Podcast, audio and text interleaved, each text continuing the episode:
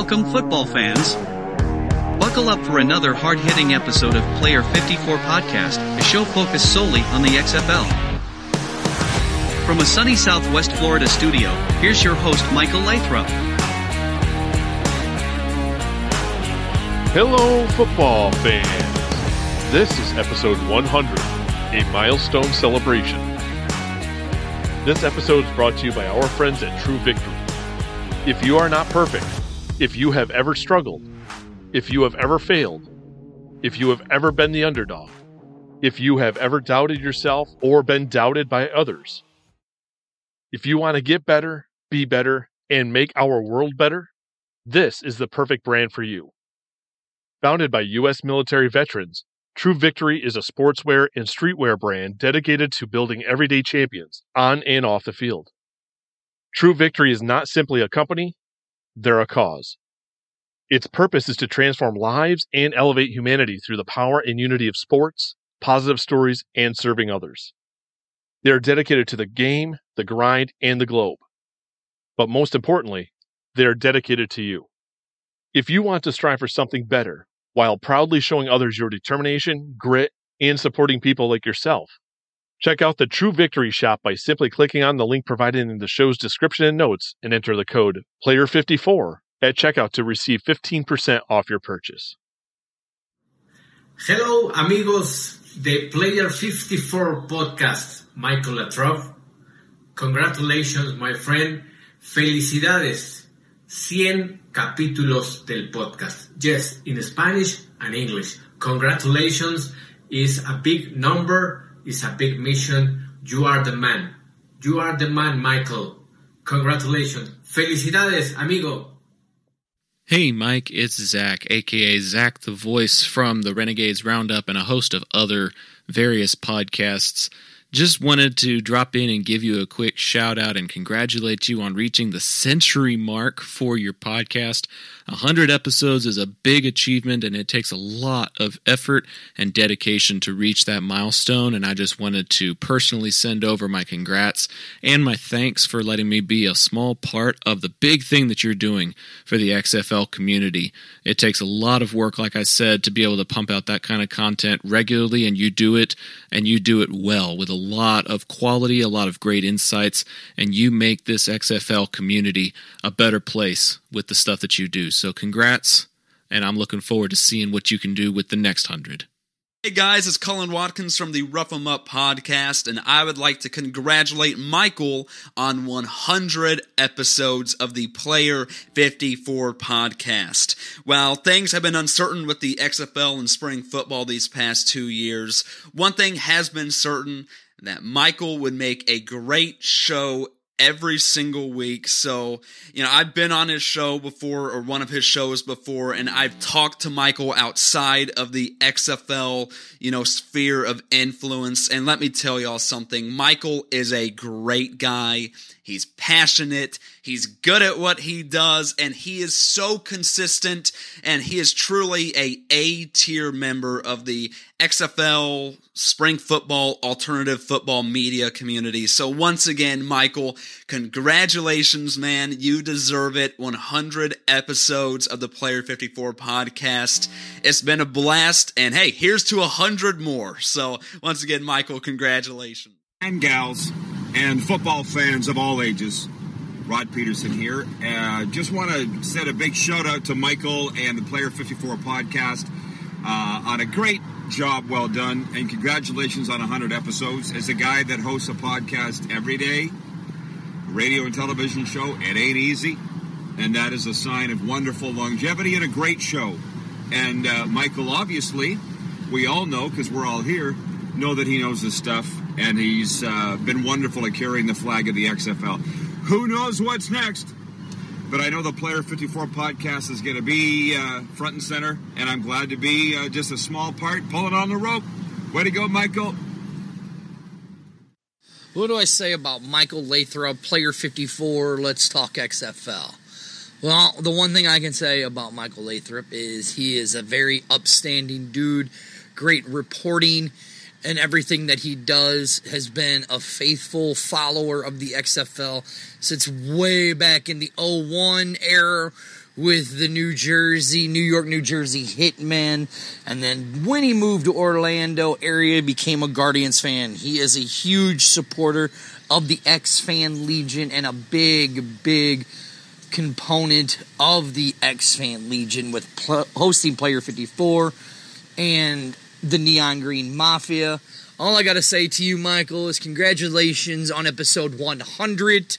Someday, someday you'll get to episode 1500 like me and Arlington have over here at X Fan Show. But other than that, brother, I love you. Keep up the good work and let's get it going. Hey, Michael. This is Matthew with the XFL Insider Podcast. I just want to say thank you for all your hard work that you and the contributors have done for your show. Uh, congrats on the 100th episode it's been a long run for you, man. I know initially when I started following was way before I ever thought I'd be on the media train, and and much of what you've done, I've tried to do uh, by example from from what I saw from you. So I appreciate what you what you brought to the table, and you just kind of leading the front on the XFL podcast uh, community. So thank you, man. Appreciate the interviews you do, the opinions, the information you bring to the table, uh, even the in person uh, just like doing the actual events and, and sharing that. And it's awesome, dude. So thank you so much, Mike. Appreciate you and your show again for all you've done for the community in spring football or XFL and, and hope to keep seeing you guys be successful in your future. This is Greg Parks of XFLboard.com. I just want to give a shout out to Mike Lathrop for his 100th episode of the Player 54 podcast. I've had the pleasure of joining Mike a couple of different times on that podcast as we talk XFL. Like me, Mike is someone who goes way back in his XFL fandom, all the way back to XFL 1.0 back in 2001.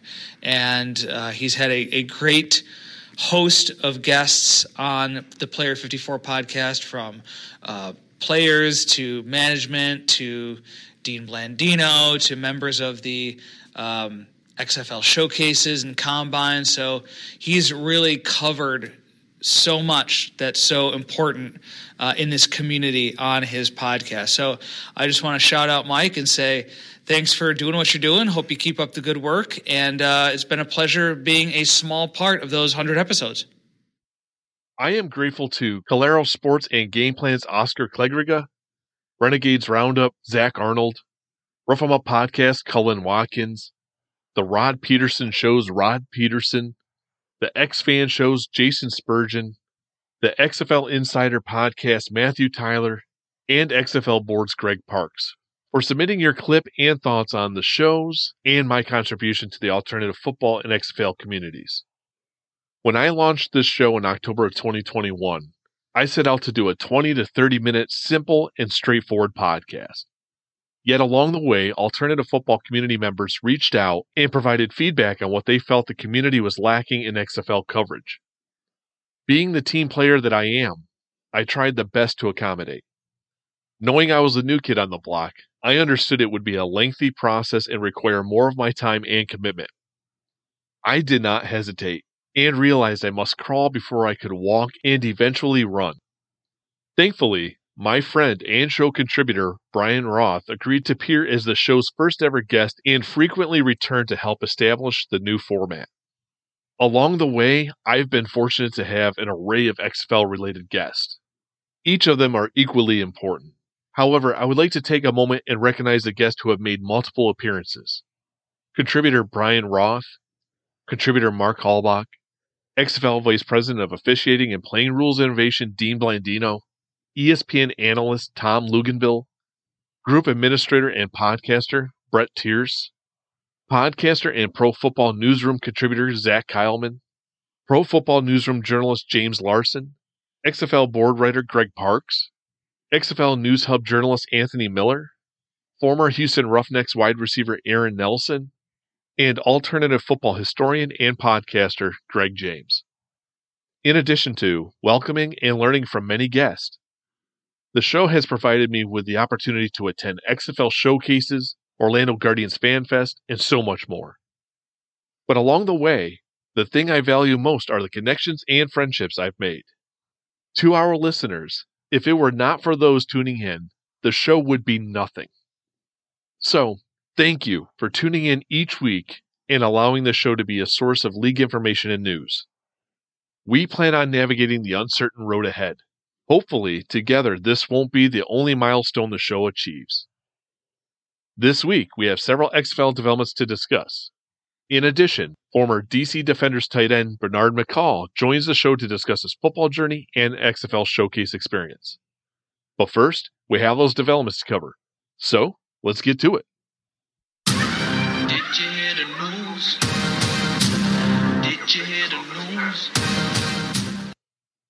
On October 23rd, XFL Communications Department announced 23 players have signed a letter of intent with six XFL teams DC Defenders, Houston Roughnecks, San Antonio Brahmas, Seattle Sea Dragons, St. Louis Battlehawks, and the Vegas Vipers. On October 24th, XFL Communications Department announced 13 players have signed a letter of intent with the XFL and six teams Arlington Renegades, DC Defenders, Houston Roughnecks, Orlando Guardians, San Antonio Brahmas, and Seattle Sea Dragons. Among the players announced is Baylor wide receiver Drew Estrada, whose rights will be assigned at a later date. On October 25th, XFL Communications Department announced 13 players have signed a letter of intent with three XFL teams Arlington Renegades, Orlando Guardians, and Seattle Sea Dragons. Also on October 25th, Memphis NBC affiliate Action 5 News anchor Ariana Poindexter interviewed the USFL Memphis Showboats Director of Marketing Steve Macy. This interview was done during the Federal Regulatory 30 Day Review, also known as the Quiet Period. Macy sat down on camera to share this information. Here are a few interesting takeaways from this interview. First being, Memphis Showboats are returning for the 2024 season. Second, one combined league for the 2024 season. And third, no start date has been set. Once the USFL XFL merger submission has completed its federal regulatory review, details will be officially announced. On October 27th, XFL Communications Department announced two players have signed a letter of intent with the XFL and Seattle Sea Dragons. As I had previously mentioned, we will now be joined by former DC Defenders tight end Bernard McCall to discuss his football journey and XFL showcase experience. Welcome, Bernard.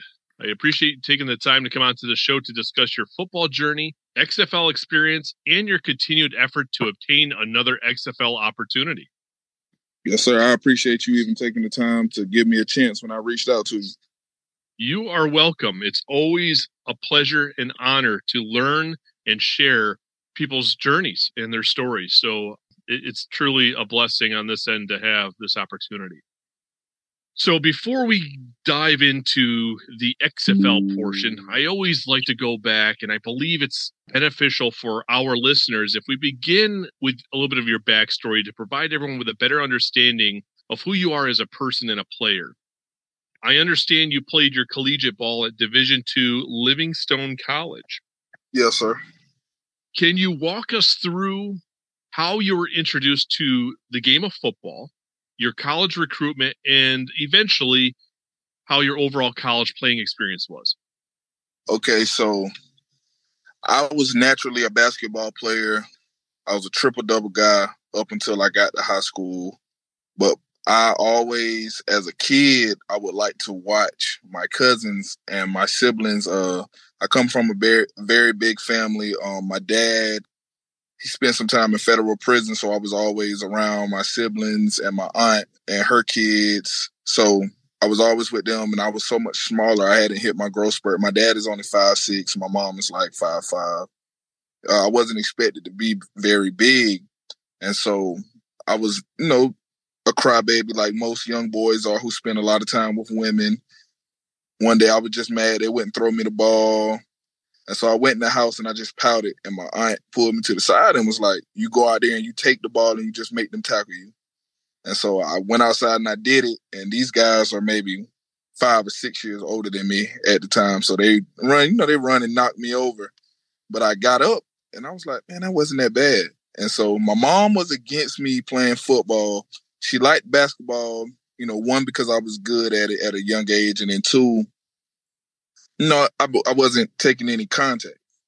so my aunt, she just said she always had a feeling that football was for me. And at the time, I'm the littlest guy out there. And uh, she snuck behind my mom's back and signed me up for rec football. Ooh. Now, I knew nothing about football outside of playing in the backyard. So I got on pads, and this is all new to me now.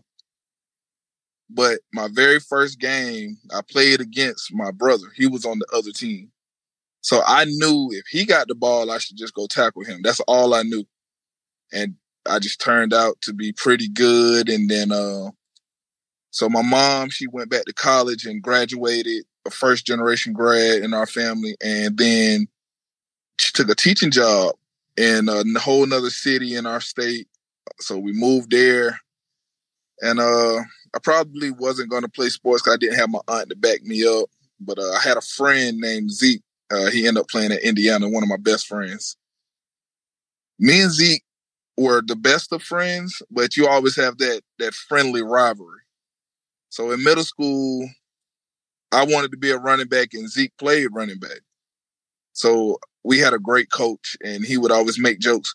Well, I don't know, Bernard. Maybe we just don't need you. We have Zeke. I'm like, oh no, nah, y'all got me. I'm coming. I'm coming to tryouts. You know, it's just friendly rivalry with me and Zeke, and we brought the best out of each other. The funny thing about it is neither one of us ended up playing running back. Uh, he was the quarterback, and I ended up being the wide receiver. So that was middle school, and was skeptical on what high school I was going to go to because I'm one of those guys who I hate to lose more than I love to win. Like I can tell you every game we lost my senior year of high school and how we lost it, the time on the clock and the score. And uh, so the school that my mom taught at, they just went 0 and 10 twice. Oof. So, but all of my friends that I had made are going there. So I'm like, well, maybe we could be the group to turn it around. So we get there. My freshman year, after my first JV game, the starting varsity safety got hurt. He broke his collarbone. And the coach comes to me that Monday morning and was like, you know, didn't you play some safety in middle school? And I'm 13 at the time. I started high school at 13. And I'm like, yeah, I did, but uh, you know, I don't think I can help y'all. And he just left it at that. He went and my mom taught at the high school. So he went to her and said, I want your boy to play varsity. These are the varsity practice times. He can still play JV if he wants to. He'll just play two games a week. So my mom calls the classroom that I'm in, and the teacher sends me down to my mom's office. I'm thinking I'm in trouble. And uh, she's like, Yeah, you're going to play varsity this week. And this is against one of the best teams in the state at the time. So I'm already nervous. I've never been in the atmosphere. I don't even know what a homecoming is. So we go to the school on their team's homecoming. The I tackle one of the best running backs in the state. He drove me for like five yards, but I eventually got him down. And from then on, I thought to myself, like, you know, maybe I am pretty good at football. So that year we won two games, but somehow through the point system, we made the playoffs. The next year, returned as a starter on the varsity team, we were pretty good. Won three or four games, made the playoffs, lost in the first round again. But my junior year, we won one game. Quarterback got hurt, and that turned into me playing both ways. I had to play offense and defense, and that's when we realized I can play a lot of position, but I think I can go places playing offense. So I talked with my mom, thinking that transferring back to my hometown and just playing football there with my cousins, like, cause I know I want to win. But she told me, whatever you start, you finish. So I stayed there for my senior year, and my head coach came to me and my friend Zeke. You know, for us to be successful, y'all will have to be unselfish. And that was a no brainer. We was like, okay, we could be unselfish. What do you need? I need y'all to play both ways. Okay, that's fine. But he said that means, you know, just some games y'all literally can't come out. So we played special teams, we played uh, offense and defense. You know, if he caught a pick, he may have to turn around and throw me a touchdown if he didn't score on the pick.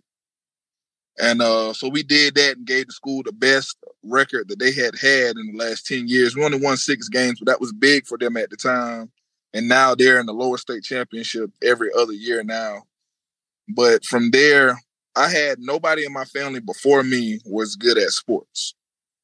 So nobody received football scholarships. So I had really no guidance. I had interest from some schools, but I didn't know But yeah, he's reaching out to me. Let me call and tell him how my Friday night was with this game. You know, I just was lost. So uh, I end up going to this Division three school called Greensboro College. I didn't belong there, and it's nothing against them, but you know, I could have played somewhere, in my opinion, at the highest level, like maybe maybe not even an SEC school, but maybe a Division one school. And I did a semester there, but my mom got sick. So I, it was a no brainer for me to come home and take care of my mom. But it was a prep school that was ran like a junior college at the time. So I said, well, let me come and get my grades up and go somewhere from there. But they weren't responding to me. So I'm riding one day with my friends and I see their logo in a plaza. I do a U turn in the middle of the road and I grab my cleats out the trunk and I walk in their office. And then they're looking at me because I'm at the time I hit a growth spurt. I'm about 6'3, 220. So they're looking at me, who are you? Just, you know, you just busting in the office. And I look at them, I pull my phone out, I said, I have my highlights and I have my cleats. You know, I'm willing to do whatever for a shot.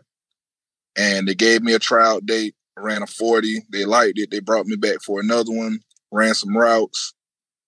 And I ended up playing there for two years and I did great. I left with some scholarships and then I went to Limestone, but at the time they didn't have the transfer rule. So I still had to sit out and do the uh, academic red shirt year, which was a good learning experience. It helped me mature not only as an, a student, but as an athlete, made me put some things in perspective, helped me realize that you you don't have to be the most athletically gifted, but if you put in the work in the film room, you will look like you're the most athletically gifted because you will be prepared. And so that just helped me mature. And so from there, I went to Livingstone and I met Coach Sean Gilbert and Ted Washington. They'll probably go in the Hall of Fame sooner or later for the NFL. One of my best friends, Jacoye Patton from Limestone, those were his high school coaches. And Jacoye said, Hey man, if you're gonna transfer, I'd rather you go to these guys because I trust them. So I'm going in there as a wide receiver, and uh, I did very good in camp. We had our with our end of camp scrimmage. I scored two touchdowns you know, they're looking at me like, hey, we need to get you the ball. O line isn't very well. Do you mind playing tight end? I'm like, playing tight end? No, I don't, I don't know about that. And so they pulled me into a room because they didn't want to say it in front of the rest of the team. They were like, you know, you're a you're a good wide receiver, but with our experience, we don't think that you could play wide receiver in the NFL, and it's nothing against you. But you would be a great tight end as a pro prospect in which I gave him a chance. I heard I heard them out, and you know they turned out to be right because I'm a tight end running a, a four five nine to a four six two. I can run routes with some of the best receivers. You know, I catch with my hands. Know, I was a good prospect coming out. I got a chance with the Panthers from that. And uh, obviously, I got drafted to the XFL. I played for the DC Defenders. So, you know, that's really my story on how we got to where I'm at today with the game of football let's rewind here a little bit. I didn't realize you attended a couple schools, and as my listeners always recall, I don't claim to be the best researcher, so I missed that, and that's you know it's good because it just shows your journey is there's much more mm-hmm. than meets the eye, even for somebody that like me that starts googling and trying to dive into something. So there's always more to a player and it just kind of shows your commitment. Like you walking in the front door, your cleats, and obviously the phone just with your highlights. I mean, that's really awesome. I'm glad to see that you're still at it. That that part of you has never wavered, and I have never met you in person, obviously. So, I, you know, this is I just think it's pretty cool. I, am kind of don't normally get caught in a speechless at times, but uh, you know, I, I think that's pretty interesting. Now, before we speed ahead to your professional opportunities. I believe mm. that you participated at the FCS Bowl. Yes, sir, I did. So that's an honor in and of itself. So, what did that opportunity mean to you? It meant the most to me that I proved myself right, not necessarily anybody wrong. You know, they when we got there, a guy explained to me, "Hey, you went to a Division two school and you're here. Look how many Division two players are even at your position that are here." And, you know, I'm the only one. And so that kind of put it in perspective, like, because I always get told, you know, be thankful for the journey. Don't wait until it's over to be thankful for it. during the journey, I had a friend during the draft. I had a decent draft grade. I thought I was going to get picked up in the in the one of the last rounds. He told me, "I understand your life is a movie right now, but don't be afraid to sit back and watch it. Sometime you have a lot going on. Be thankful for it." And so, you know, I always take pride in things like that. Just being at an FCS bowl, learning with other players, helping uh, the same way I'm learning from them, they're learning from me with certain things.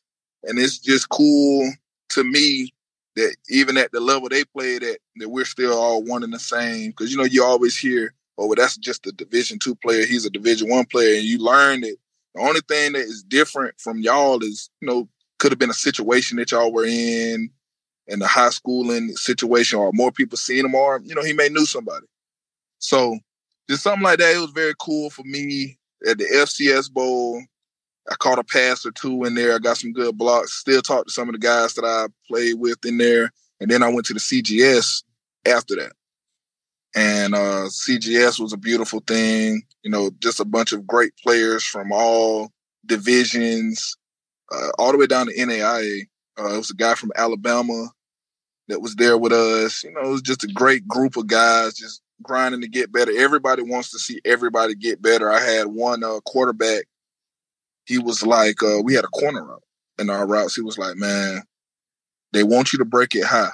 So when you break it high, just run to the end zone. We're on like the 45. He was like, let's just show them I have a big arm. Let's just show them you can run down whatever's in the air. So, you know, guys just want to see everybody win.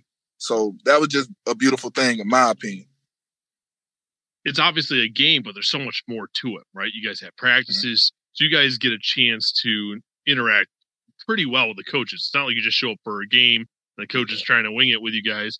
You guys have a chance to build some chemistry, not obviously to the extent that you have with your college team, but to some extent you get to interact with people. But also throughout that week, most of these type of bowl games or these all-star games, you know, for the lack of a better term, also have a lot of pro scouts in attendance, whether they be they from do. the National Football League, mm-hmm. Canadian Football League. And I mean, the time frame you're out, there may have been USFL or XFL scouts yes, in attendance. So throughout that week, maybe after the game, how much interaction did you have with scouts that seemed to have some interest in you? I had a few interactions. I think my first one, uh, it was that exact corner route that I was talking about. I caught it. I tiptoed the sideline for a little bit and I went out of bounds and I looked up and you can see him right down on the clipboard that same scout from the New York Jets came and spoke with me after that particular practice. And then um, when you got back to the hotel, some scouts that stayed there, you know, they'll ask for your hotel room number. They'll come and speak with you. They'll do interviews at certain times. I talked to the Jets, the Rams, the Ravens, the Packers. The Packers uh, scout Donovan Jackson. What was funny, he was the same scout. He dropped this stuff when we were getting off the plane's bag ripped, and I had an extra bag that I would just wasn't using. Hey man, you can use this. You know, it's a bag I didn't care for. It was just I just I I overpack whenever I go out of town. So hey man, you use this, you keep it. Turns out he's a Packer scout, and that just happened to be the guy that gave me the nod for to have a pro day. Nice. Yeah, he texted me. I was like, "Hey man, be ready. You know, for whatever it's worth. You know, go and make the most of it." I was just speechless. I, I was preparing for a pro day, but I knew the reality of it going to a Division two school. You know, I'm probably not going to have one. But he he did that for me, and I'm forever grateful to him. You know, that just goes to prove a lot of those old sayings. People are always watching. You never know what mm-hmm. moment it's going to be your opportunity to create other opportunities. These type of old sayings and old thought processes. But I mean, yeah, if you never overpacked, which is just a trait to yourself, you would have never had that bag. If you wouldn't have had that bag, you couldn't have stopped him. But even having that bag, you still, out of the kindness of yourself or out of your own morals and ethics, you stopped to help this guy that you didn't know that. That turns into it's just crazy how this world works sometimes, Bernard, isn't it? yeah, it's amazing. So intriguing. Well, okay, so that led to a pro day for you. So where was the pro day and how did that help you? Because you you alluded to playing or having an opportunity with the Carolina Panthers. So why don't you just kind of share with us how that came about, where it was, and whatnot? So the pro day was at UNC Charlotte. because I didn't attend school there with their team, I had to do my drills with some other guys. We did ours at seven in the morning. Like I said, I prepared for a pro day, but you know, you, you always get nervous. That's the biggest interview in my life at the time. And got there, we had to be there at seven. I got there about six forty five. Got stretched, got loose, did the 225 19 times. I weighed in at uh 250, 253, I think. Somewhere in that area. So now it's time to get on the field. And I jumped the vertical about 34, 35, one to two. But get on the field, and that's where everybody you can just hear, you know, being nervous in their in their voice because it's time to run the 40 now. And everybody says what time they'll run, but you know, that clock never lies. And then it was laser. And I've never been on a laser clock. So I'm like, man, you know, I think I'm a four or five guy. I think I'm pretty fast, but and I don't know. After I ran my my two times and I did my other times, uh the Patriots uh, guy was talking to me afterwards, and I was just asking, "Hey, man, I didn't hear my times. You didn't mind telling me?" I said, "Man, we got you down at a a four six two and a four six three, and I'm like, wow. And I, I was just shocked myself, and I knew that was the missing piece that I needed. And from then on, I have one of my best friends is the starting tight end for the Carolina Panthers, Ian Thomas. He texts me and said, "Hey man, the best I can do is put a word in for you for a rookie mini camp." And I get a text at like two in the morning from my agent. Hey, uh, need you in Charlotte tomorrow. Panthers are going to be waiting. And you know, I was in shock. I'm like, man, it's got to be a joke. But nah, so I text Ian, hey, I'm gonna be there tomorrow. Would be cool if you, you know, come show up. I'm kind of nervous. And uh, Ian came and walked in with me, and I almost broke down in tears. And I seen my locker, seen my name tag, shirt, shorts, you know, all the whole nine. And I was almost in tears. And I think I probably shed a few tears on my way out of the facility. But just being in there, getting that opportunity from a pro day that I, you know, I didn't even know I was going to have, it just meant a lot to me. It meant a lot because, you know, as a kid, loving football, playing football, you dream of just seeing your name on a locker in the NFL room and, hey, this is yours. So that was just amazing to me. So we will get to the XFL piece here, and uh, I'm not just saying that to you, Bernard, but for the listeners that are still tuning in because you know this is an XFL related show, so mm-hmm. you know they know that segment's coming. I think it's important to follow this path a little bit. So, what was the communication, the feedback that you got from the Panthers after that minicamp? I was a great route runner. They wanted me to beef up a little more for the blocking game just to make myself available because uh you know most teams well with them I played a little bit in the slot and I was more of a you know your Travis Kelce kind of guy. Like he's out there, but do you really want him blocking too much? You know, he's you know, you want him with the ball in his hands, and that's what I was used for. So that's what I took pride in going into when I left there. And I like I said, I still talk to their assistant head coach every other day. Uh, me and his son, we throw the football around. His son, they're from uh, where I went to high school at. I talk to Ian every now and then because you know it gets busy during the season, but it was never any uh any uh bad blood or anything. They gave great feedback, and uh, like I said earlier, you know I'm just grateful that coming from a Division two, you know I even got that opportunity just being in there. It was amazing to me. So, all right, that did not materialize. It happens. You know, it's, you know, there's so many players, only so many opportunities. I get it for one reason or another.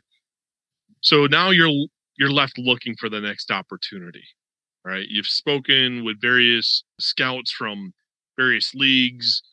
I know at some point you end up participating at the NFL Alumni Academy. Yes, so, sir.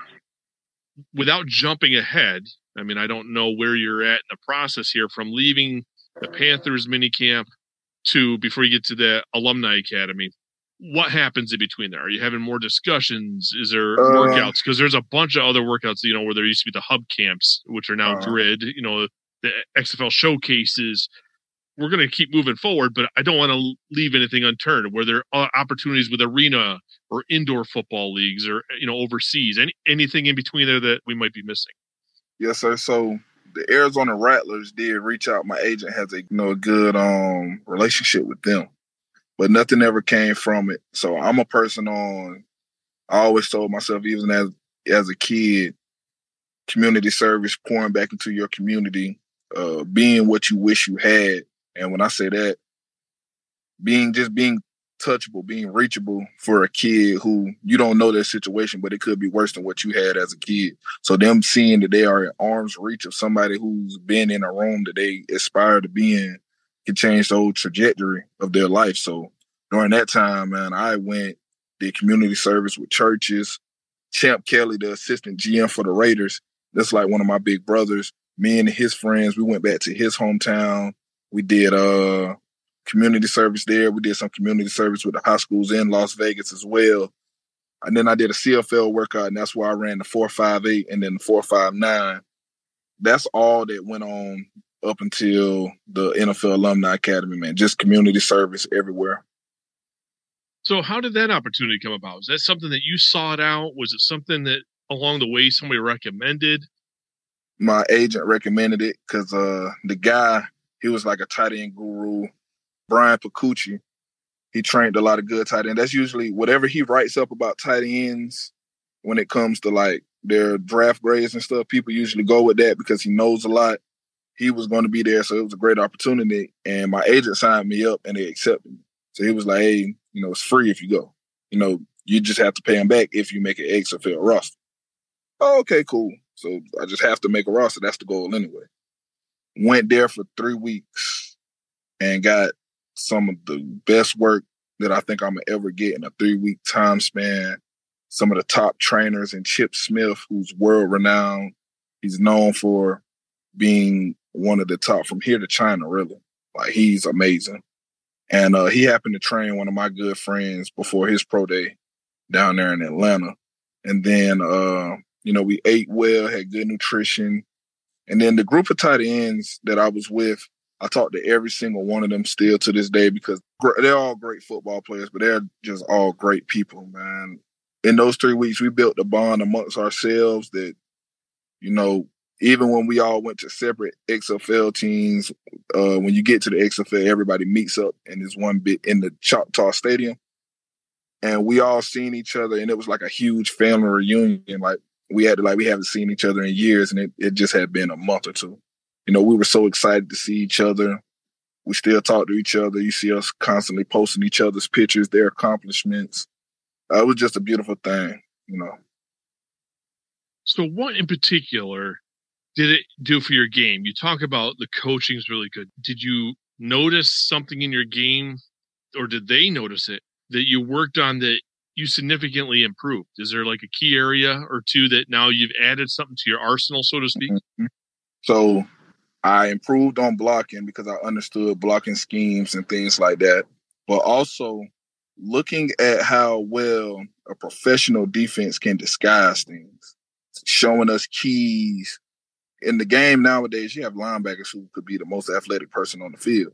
But at the end of the day, they still have to cover and get to a certain place. So they can't hide that. They have to cheat over there a little bit. Just showing us little things like that, uh, showing me how to read coverages on the run. So I could be in the middle of running a route and I'm looking, okay, okay, okay, okay, cool. Let me just drop down. You know, just something like that, something simple like that. It's simple, but with the game happening so fast, you know, it's a lot to think about, but they made it like a second nature, uh, helping us call out blitzes if the quarterback doesn't see it and we see it. Yeah, that really for my game, that was it. Right. Blocking and uh being able to read coverages. Well, it's always intriguing. You know, I ask people when they go north of the border, the game is significantly different. What, where did it improve their game when they play arena or indoor? No different than go to an academy like that because a lot of the coaches that are tied there have NFL ties, and it's like you you mentioned to get essentially professional, top notch professional coaching, you know, they're just not in the NFL anymore. I know it used to be the, um, what was it, the Minnesota Vikings head coach hmm is part of the NFL alumni. You're getting former head coach insight. So I mean that's it's very interesting that yeah, there's got to be significant takeaways. Now, obviously, there was a partnership between the NFL Alumni Academy and the XFL. So I'm assuming this is what also probably give you that opportunity with the XFL. Yes, sir. When I mean, it was a little later in camp, right? You weren't there for day one. Oh no, we were. So this is how they did it. They had a partnership, and you were guaranteed to be put in the draft that they had.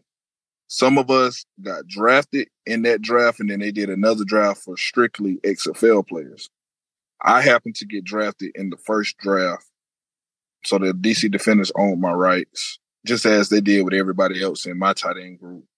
And then they did another draft, like another supplemental draft, right before, uh, maybe two or three days before camp. And then everybody met down there on January 7th. And then I want to say that's when, you know, cuts happen and then they start bringing more people in. And then you may see somebody who was at the academy or you may see somebody who went and played in the uh, USFL.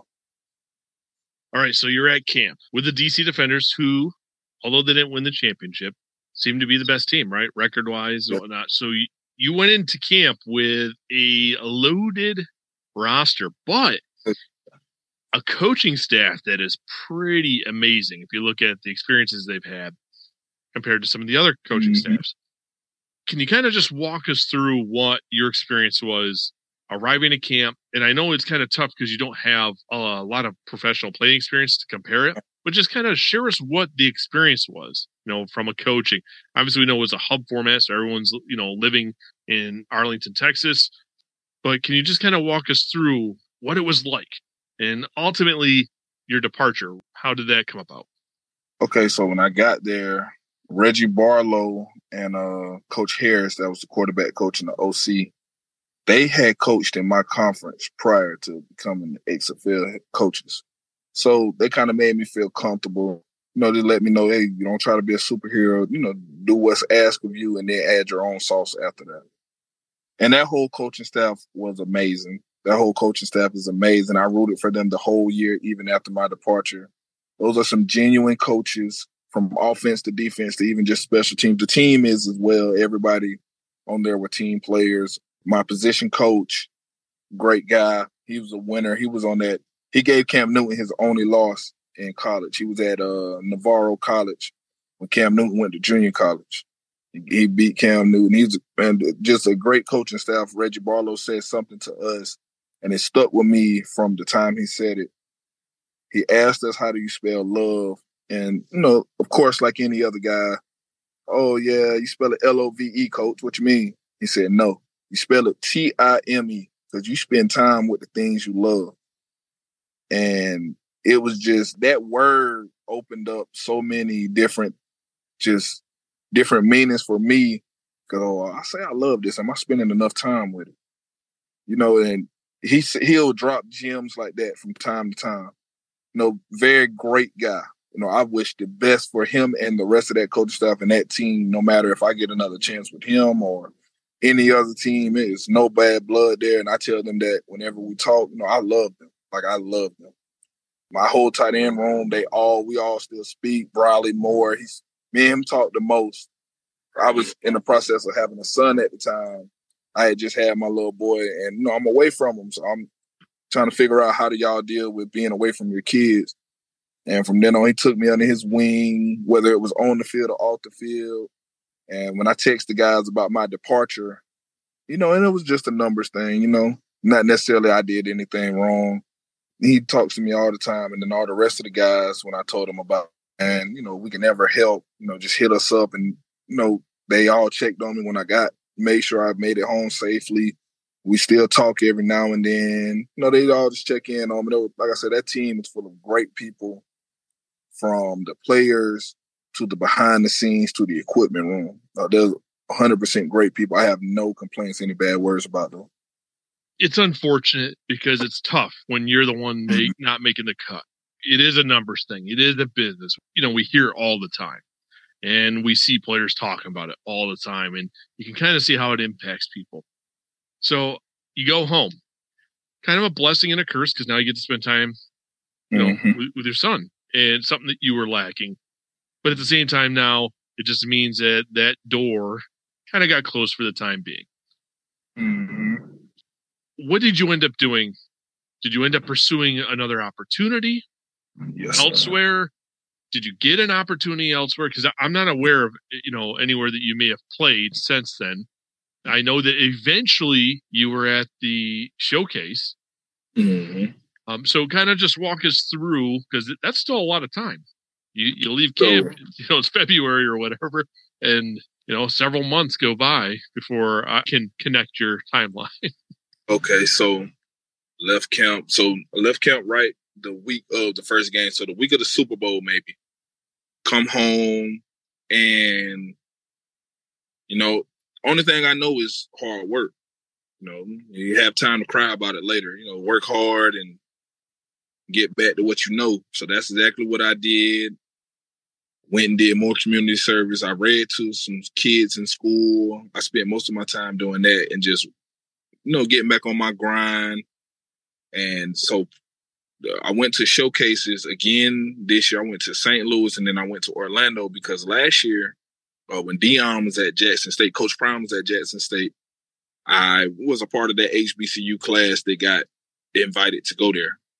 So I said, you know, it worked first time. Let me try again. And I did that. You know, just exactly what I'm doing now, just still working hard, waiting to hear back you know what could go on and how things could be. Uh, from well, I've talked to some USFL coaches as well.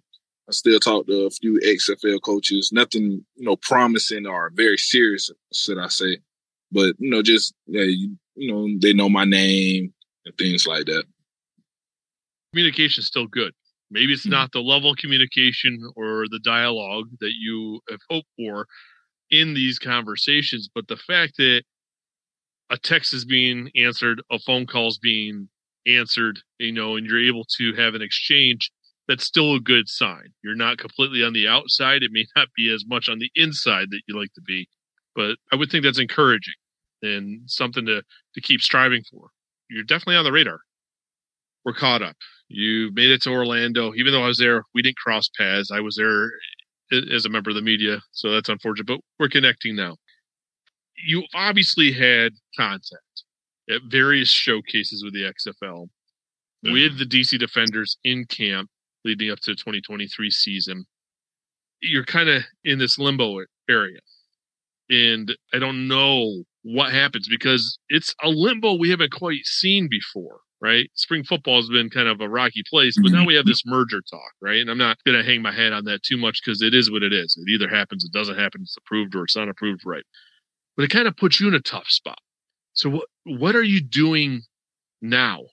I mean, because you still got to keep a roof over your head, put food on the mm-hmm. table, clothes on your back. You have a child, right? So I mean, like, what are you doing, and how how are you juggling it all? I mean, because you have a passion, but you're also you got to survive. So how are you juggling it all to be ready for if that phone call comes, that you're ready to go? So for me to make time for me to work during the day, I just work out. I get to the gym at 4:30 a.m.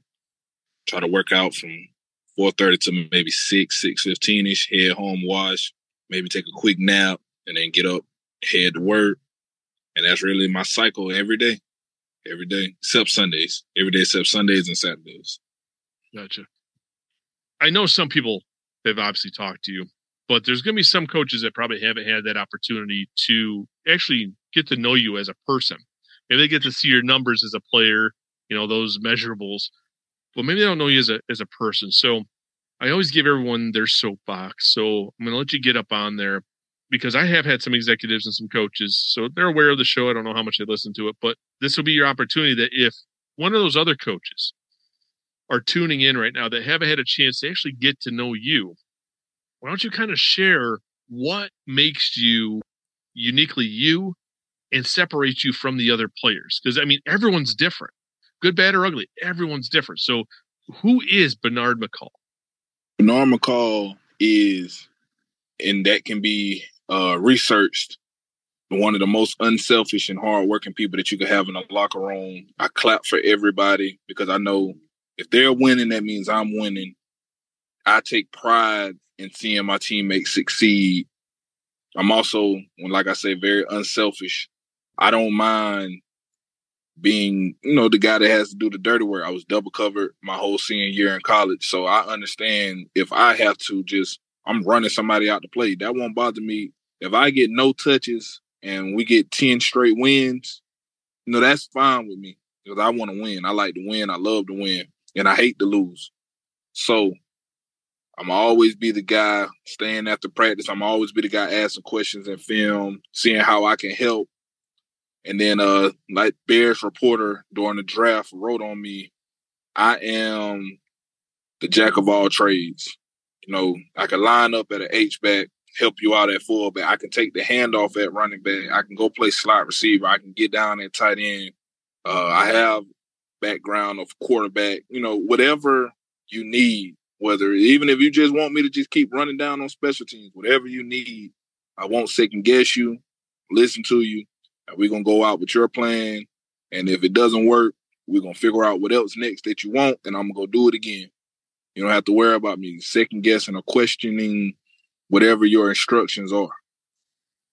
Well, Bernard, it has been a pleasure.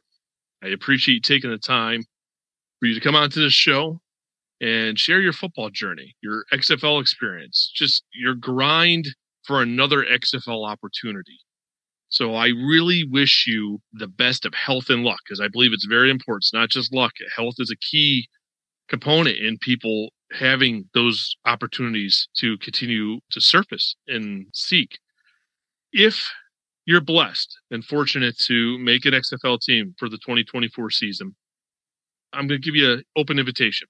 Come on back if you're interested to share your continued experience getting back into the league and getting on a team and just how the season's going for you, your, your team, and, and whatnot. Yes, sir. And I'm I'm going to accept it in advance because I appreciate you even taking the time for me to even do this. Well, you're welcome, and I appreciate that. But before you go, here's your opportunity to share with everyone that might be a little bit more interested in learning more of who you are, what your journey is going to come of this. Why don't you share where they could follow you on social media, any side hustles or gigs you got going on? Please do. All right, I'm on Twitter or X, whatever it's called, and Instagram under the same username is Dolas World 23, D O L A S, then World 23. TikTok too, I guess. I post videos there, and I'm free to answer any questions. If anybody just even needs motivation, you know, I'm free to help share more of my story. If you have any questions, yeah, that's really all I got. that's all good. Thank you, Bernard. Yes, sir. I appreciate you. You're welcome.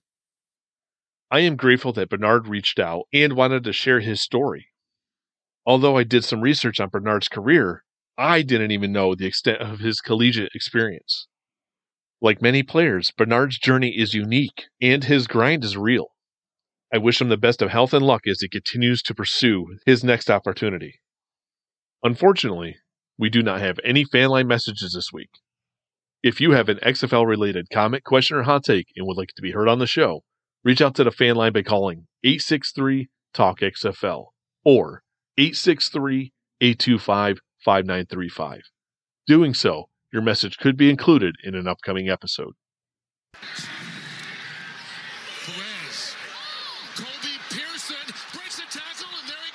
All good things must come to an end. This concludes another episode of Player 54 Podcast. As always, I am interested in receiving your feedback. So do not be a stranger. Reach out to let me know your thoughts, and if you do so, your comments might just make it on the show. But before you go, do not forget to subscribe and rate the show on your platform of choice. One last thing. If you are interested in checking out our friends over at True Victory, do not forget to click on the link in the show's description and notes, as well as that sweet code, Player54, for 15% off your purchase. Thank you for tuning in. Till next time, cheers. Thank you for tuning into today's show. Don't forget to subscribe and rate Player 54 Podcast on your platform of choice. You can follow the show on Facebook, Instagram, and Twitter at Player 54 Podcast. Do you have a question or topic you would like to have addressed on the show? Message the show via social media or send an email to player54podcast at gmail.com.